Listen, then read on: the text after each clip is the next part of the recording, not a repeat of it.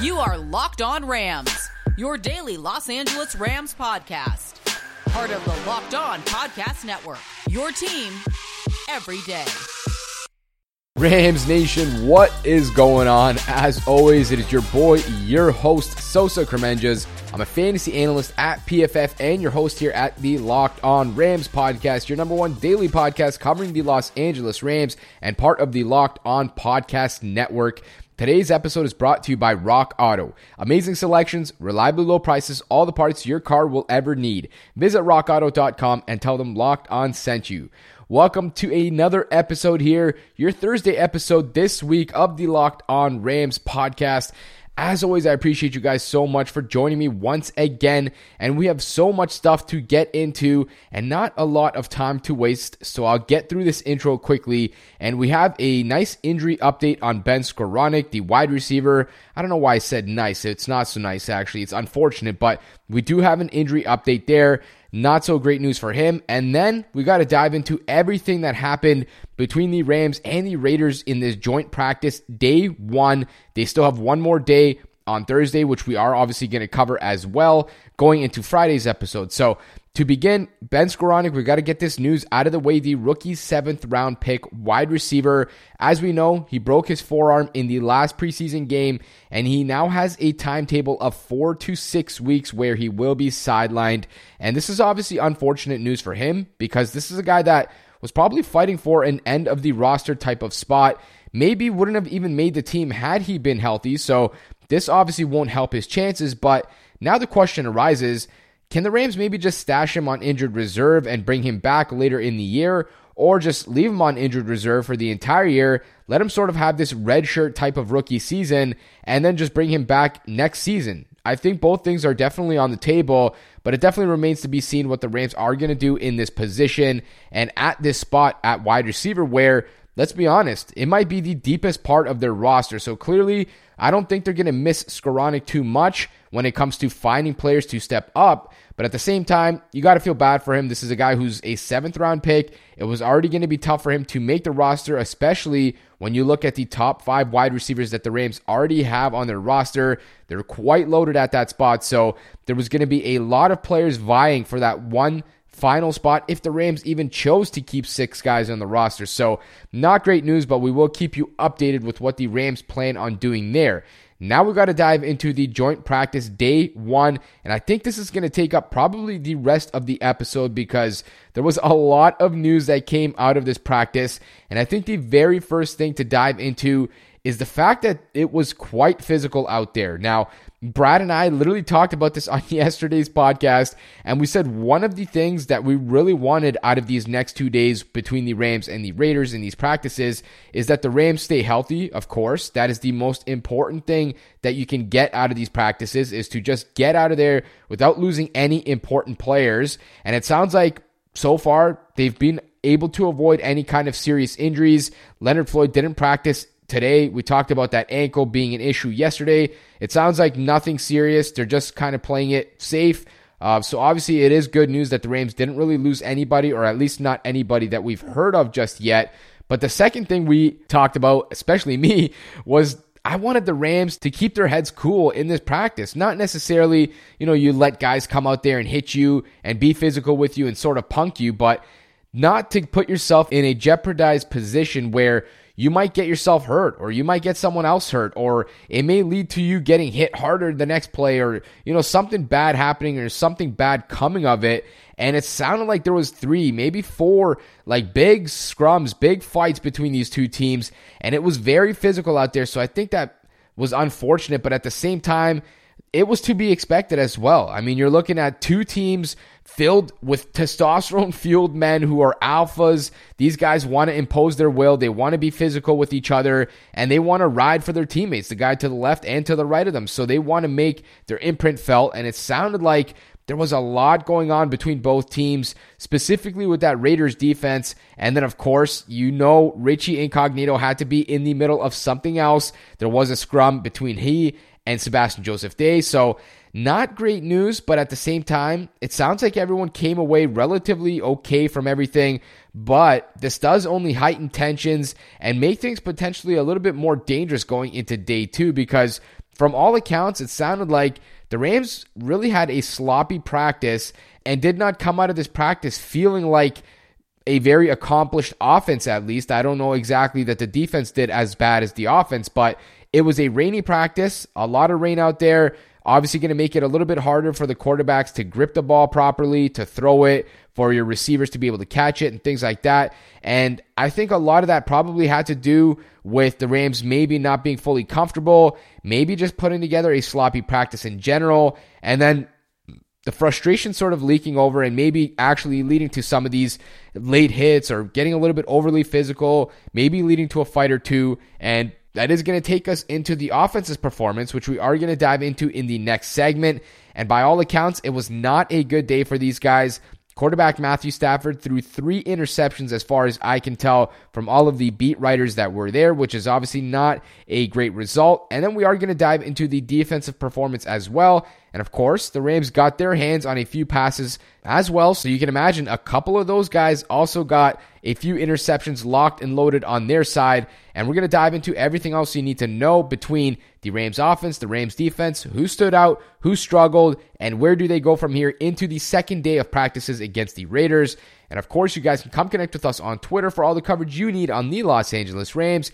You can find us at QBsMVP and at Locked On Rams. Folks, are you having any car troubles? I know if you got a car, you've went through the process of something breaking down on your car, being annoyed about it, calling up your mechanic, having to wait 7 to 10, 14 business days, paying a premium out of your pocket, and then after all of that, still having to do it once again a few months later.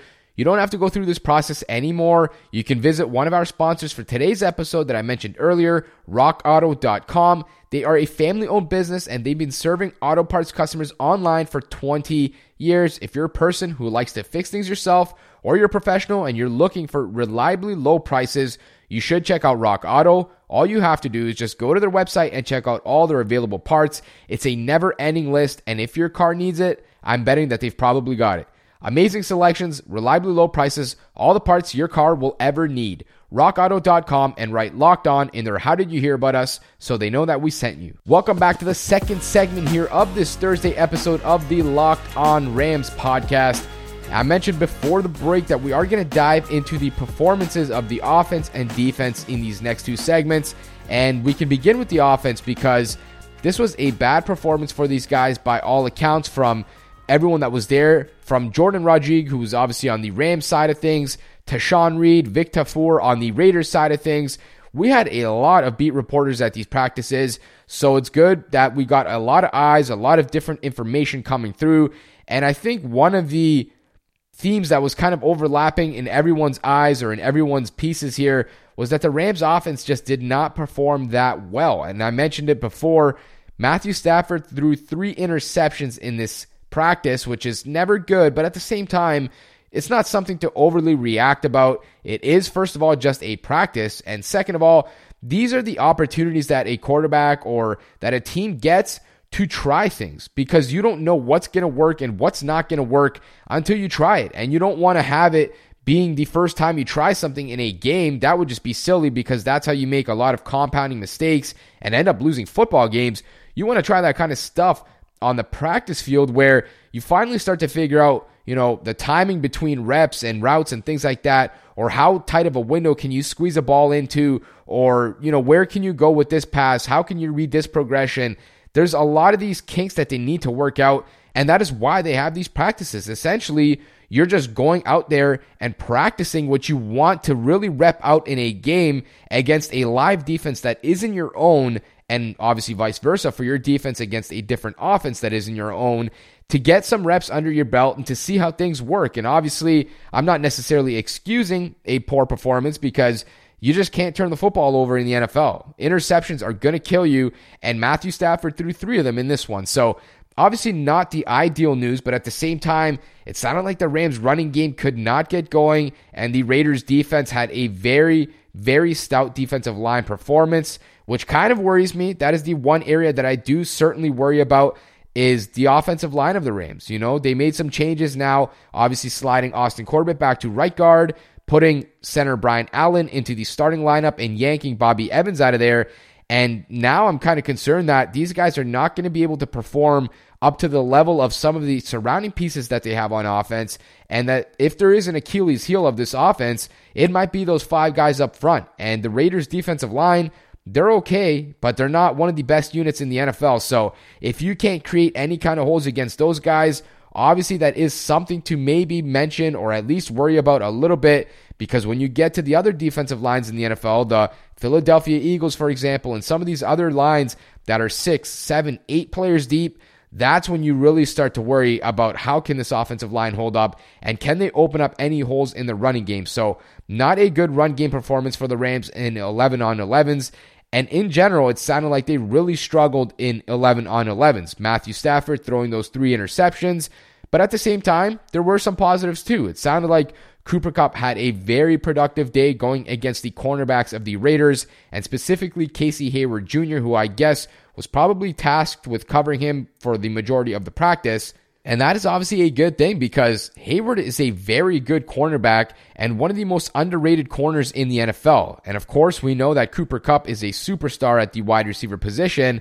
So if you're toasting a guy like that, you're probably doing something right. And the Rams posted a few clips, and there was one in particular that they posted on their Instagram, their Twitter, of Cooper Kupp catching a nice pass from Matthew Stafford. This was an absolute dime along the left sideline, it looked like, and Cooper Kupp sort of stretched over his shoulder, pulled it in, tracked the ball, and it was such a nice connection between the two. Stafford throws a dime that goes just over the head of the corner, but drops quick enough so that the safety can't make a play on it. And Cooper Kupp does such a good job at tracking the football on his outside shoulder, making the catch. And something else that I noticed, and I talked about it on Twitter, was the fact that he's such a good professional. He waits for the ball to arrive until the very last second, and then he shoots his hands to go track that football. And the reason you want to do that as a receiver is because the earlier you flash your hands to where the ball is projected to go, the more time a cornerback or defender has to get their hand in between yours or to know where the ball is going to land so they can go play the ball or play your hands, aka where the ball is going to land. Cooper Kupp does such a good job of waiting until the last second to go shoot those hands out to go track the ball. So there's no reaction time left over for that cornerback to make a play because he has no idea where that ball is going to land. That's the kind of stuff that I like to pick up on, especially in between those nuanced wide receivers like Cooper Kupp and Robert Woods, who they don't run four 340s. They're not six foot five. They're not Calvin Johnsons.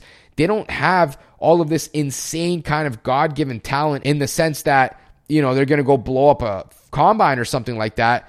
But when you look at these guys, they do the little things, the technical things very well in terms of sinking their hips and running routes and shooting their hands at the right time. All these kind of things is what makes these two guys so special. And it was awesome to see Cooper Kupp have a tremendous day in this one. One of the other things, Robert Woods, I read that he was running a post route or something across the middle of the field and he was given a pass and Jonathan Abram, the safety of the Raiders, one of the hardest hitting players in the league, laid a big lick on him, and Woods got up. He was a little bit pissed off about it, which is a little bit scary. You don't want these guys colliding like that, especially with a player like Jonathan Abram, who I mentioned is just a crazy tough player and a huge hitter. And he's one of their tone setters on the defensive side of the ball.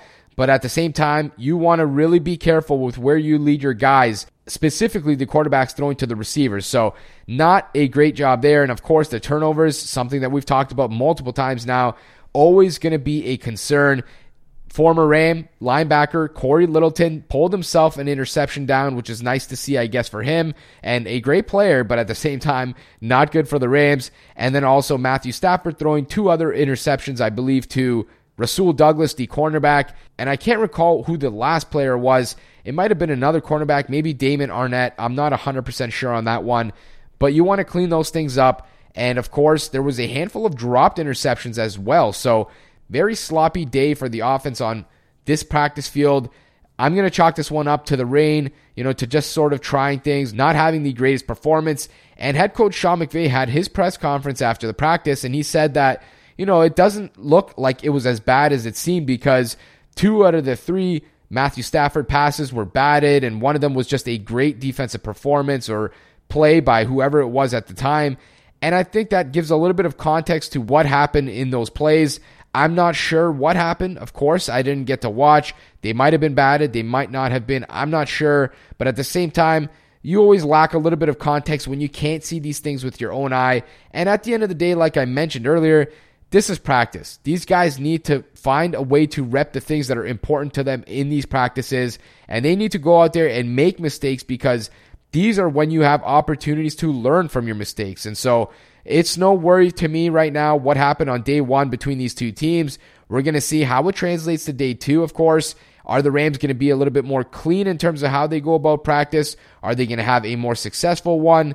Are they going to be able to open up some holes in the running game? Is the offense going to be more productive?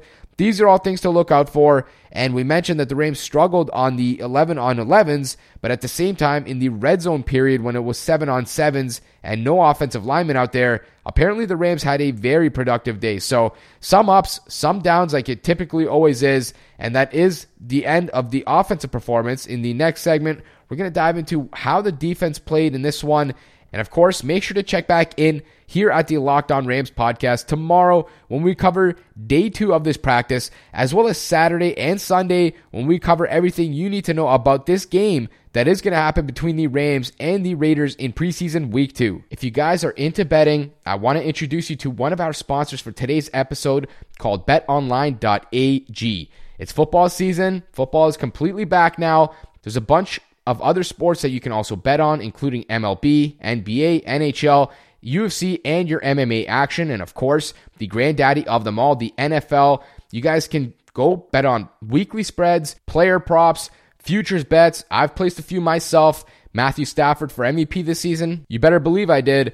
Of course, odds maybe not that great, but the payoff is and you guys should absolutely check them out if you do want to play some bets. It makes these games a little bit more interesting and exciting, especially throughout the preseason. So before the next snap, head over to Bet Online on your laptop or mobile device and check out all the great sporting news, sign up bonuses, and contest information. You don't need to sit on the sidelines anymore, as this is your chance to get into the game as teams prep for their run to the 2021 NFL season. Bet online, your online sportsbook experts. Betting on the NFL doesn't have to be a guessing game if you listen to the new Locked On Bets podcast hosted by your boy Q and handicapping expert Lee Sterling. You can get your daily picks, blowout specials, wrong team favorite picks, and Lee Sterling's lock of the day. And all you have to do is follow the Locked On Bets podcast brought to you by betonline.ag wherever you get your podcasts. Welcome back to the final segment here of this Thursday episode of the Locked On Rams podcast. I'm your host, Sosa Kremenjas, and I appreciate you guys for sticking around this long to reach this final segment here. And we are going to dive into the defense's performance in this day one joint practice between the Rams and the Raiders. And if for whatever reason the offense struggled for the Rams, the defense had quite a bit of a different performance because it sounded like they actually had a very good day. And I'm not sure, like I mentioned before, if the rain had something to do with this and caused both offenses to struggle. That is potentially the issue here. Maybe the rain just made it hard for these quarterbacks to throw the ball because, according to some of these beat writers that were there, the Los Angeles Rams defense had a good day. And not only that, but they forced Marcus Mariota, who is the backup quarterback for the Raiders, into multiple mistakes, including interceptions for rookie cornerback Robert Rochell and I believe a near interception for linebacker Travin Howard, a video that the Rams posted where it kind of looked like he was sinking in zone coverage, waiting for a pass, and a receiver started to break towards him. Travin Howard steps in front, nearly gets both hands on the ball, and secures himself an interception. Instead, it was a pass breakup. But either way, a great play by him, and it kind of reinforces that theme that I've been talking about I think he is the best coverage linebacker on this team. And if he can continue to make plays in this regard,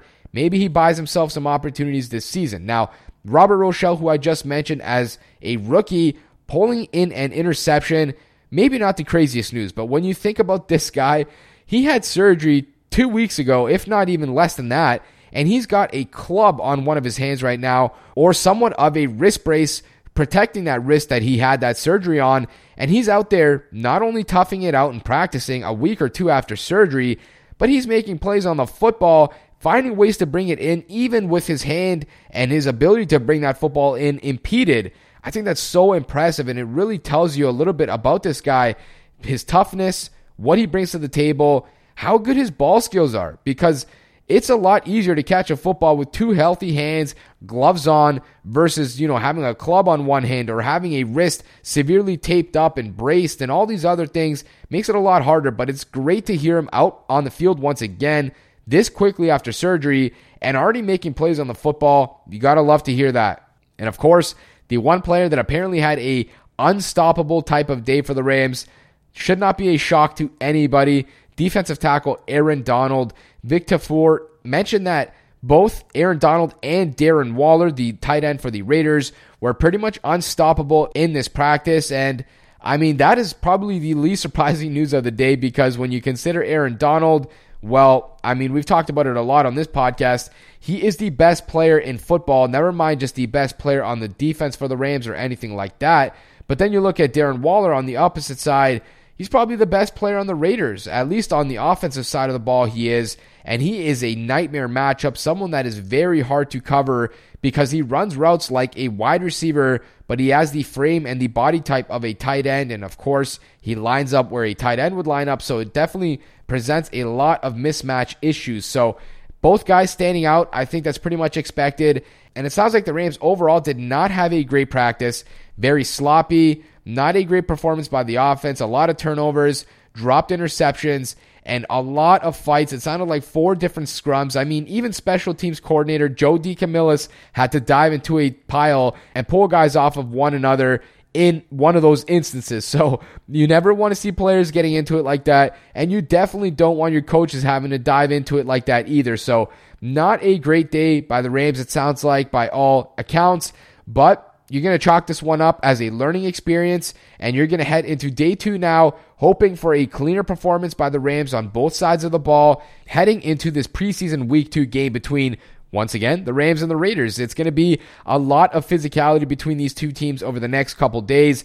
They're going to be very familiar with each other, and I presume that the Rams are not going to trot out any of their starters in that game. Maybe the Raiders will, so it might not be as intense, but at the same time, a lot of these backups are getting run right now as well. You're mixing in your first team, second team, third team, and those guys are going to see each other in this game. So I think that makes it a lot more fun, kind of makes the game a little bit more intriguing, to be honest. It feels like there's almost a little bit more on the line because the two teams, you know, can win or lose these practices based off of how they performed. And the players are going to maybe take it a little bit more personal with everything that has happened over these two days when they go into the game. So that is going to wrap it up for day one of this joint practice between the Rams and the Raiders. Make sure to check back in tomorrow here at the Locked On Rams podcast when we recap day two of how this practice goes. And of course, Going into the weekend, we're going to cover everything you need to know about the Rams and the Raiders and the recap of how that game went, the risers and the fallers, and the performance of everyone in that game. And just a reminder, you can come connect with us on Twitter at QBsMVP and at Locked On Rams. And please subscribe or follow to get our latest episodes, content, breaking news, and a whole lot more.